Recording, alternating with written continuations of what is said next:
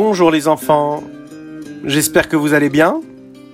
Je suis très heureux de vous retrouver pour ce nouvel épisode qui concerne les 39 Melachot de Shabbat. Aujourd'hui, commençons par la mlacha de Dash, battre le blé. Il s'agit de séparer un produit naturel de son contenant naturel, le grain de la paille en l'occurrence.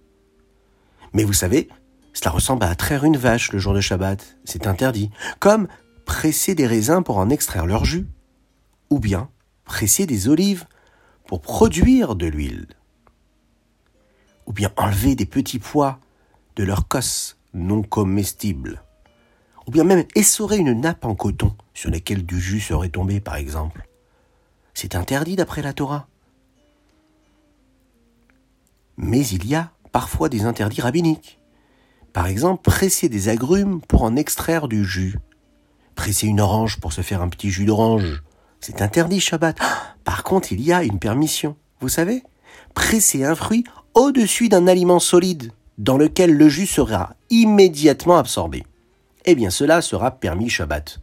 Vous êtes en train de préparer une bonne petite salade. Et puis, vous voulez agrémenter cette salade d'un jus de citron. Il est permis de presser le citron sur la salade. Mais également le poisson, un bon poisson, l'irvot Shabbat Kodesh il est permis de presser le citron sur ce poisson-là, parce que c'est un aliment solide et le jus sera immédiatement absorbé. Une autre mélacha, zoré, vanner en français. Il s'agit de secouer au vent les grains et les déchets, afin de séparer les grains des déchets qui y sont mêlés. Eh bien, ça nous arrive aussi, ça, vous savez, même si on n'est pas tous les jours avec des grains de blé.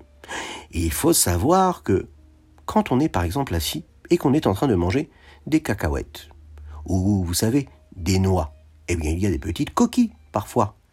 Et on aimerait séparer les petits déchets des coquilles. Et qu'est-ce que l'on fait? On souffle. Eh bien souffler pour séparer les déchets des noix ou des cacahuètes, ce sera interdit le jour de Shabbat. Mais également, ne pas laisser un animal de compagnie accomplir l'un des 39 travaux interdits le jour de Shabbat, ce que l'on appelle en hébreu Shevitat BMTcha, le repos même de tes animaux. Il y a une autre melacha. Et vous allez voir, ça nous arrive souvent d'être confrontés à cette melacha.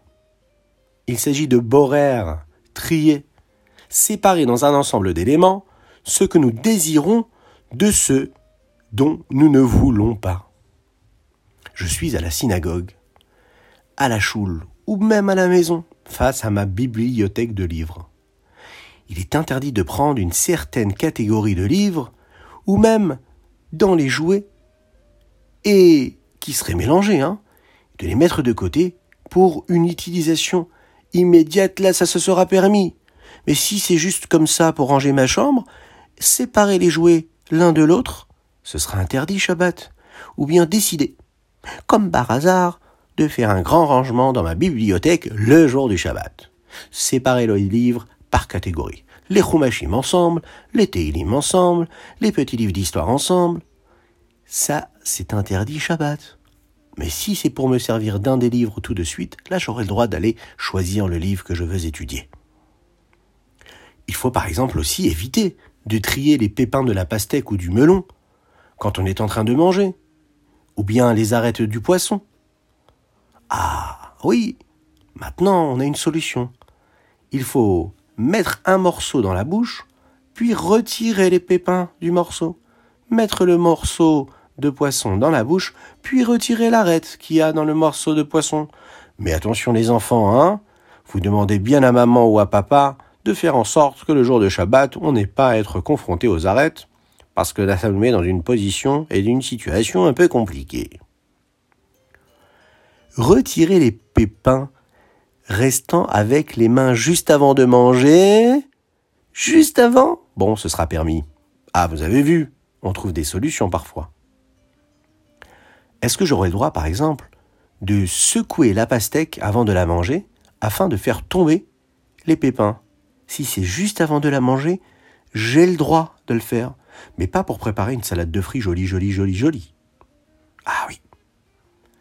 Et regardez bien ça. Le tri n'est permis qu'à trois conditions. Je vous le répète. 1. Si on prend l'objet que nous voulons prendre parmi les autres, on a le droit.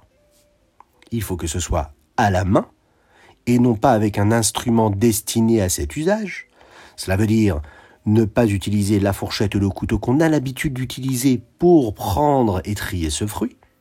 Et troisième chose, il faut que ce soit pour une utilisation immédiate. En cas de nécessité, j'ai le droit de peler un fruit. Vous savez, d'enlever la peau. D'enlever la peau qui ne m'intéresse pas pour pouvoir manger le fruit qui lui m'intéresse. Mais dans le cas où je veux le manger, tout de suite. Par exemple, si je suis en train de manger et je vois que dans le plat qui est à côté, où il se trouve qu'il y ait plusieurs fruits, il y a des fruits qui sont véreux, qui ne sont pas bons. Est-ce que j'ai le droit de retirer les fruits qui sont pas bons pour laisser les fruits qui sont bons de côté? Eh ben non, ce sera interdit. Comme par exemple d'utiliser une passoire pour séparer les aliments solides des aliments liquides. C'est interdit, Shabbat. Ah, vous connaissez ça? On est en été, dans le jardin, on mange. Ou ça peut arriver aussi à la maison. Et puis, d'un coup, il y a un insecte qui tombe dans une boisson. Est-ce que j'aurai le droit de la retirer? Ah ben ça va être compliqué. Alors la Torah nous dit qu'à moins de l'enlever avec un peu de liquide, je n'aurai pas le droit de retirer l'insecte. Attention, jamais, jamais, jamais. Ah, c'est compliqué, hein? C'est compliqué, mais nous, nous sommes là pourquoi? Pour découvrir ensemble ces interdits qui sont parfois permis le jour du Shabbat.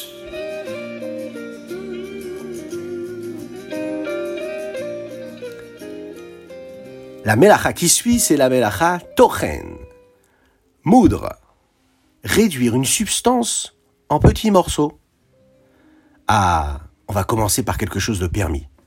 On a le droit de piler ou d'écraser de la matzah avec les mains parce qu'elle est faite avec de la farine qui, elle, est déjà moulue.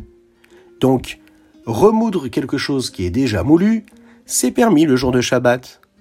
Par contre, râper des pommes de terre, c'est interdit. Faire des carottes râpées, c'est interdit. Ah oui, autrefois on préparait les médicaments en pilant certains ingrédients. C'est pourquoi, même de nos jours, on ne peut en prendre que dans des circonstances très particulières. C'est les Chachamim qui nous disent ça. Ce qui est permis, c'est d'écraser une banane pour un enfant avec le dos d'un ustensile. Attention, hein, selon certaines opinions, tochen hein, ne s'applique pas à une banane. Il y a différents avis.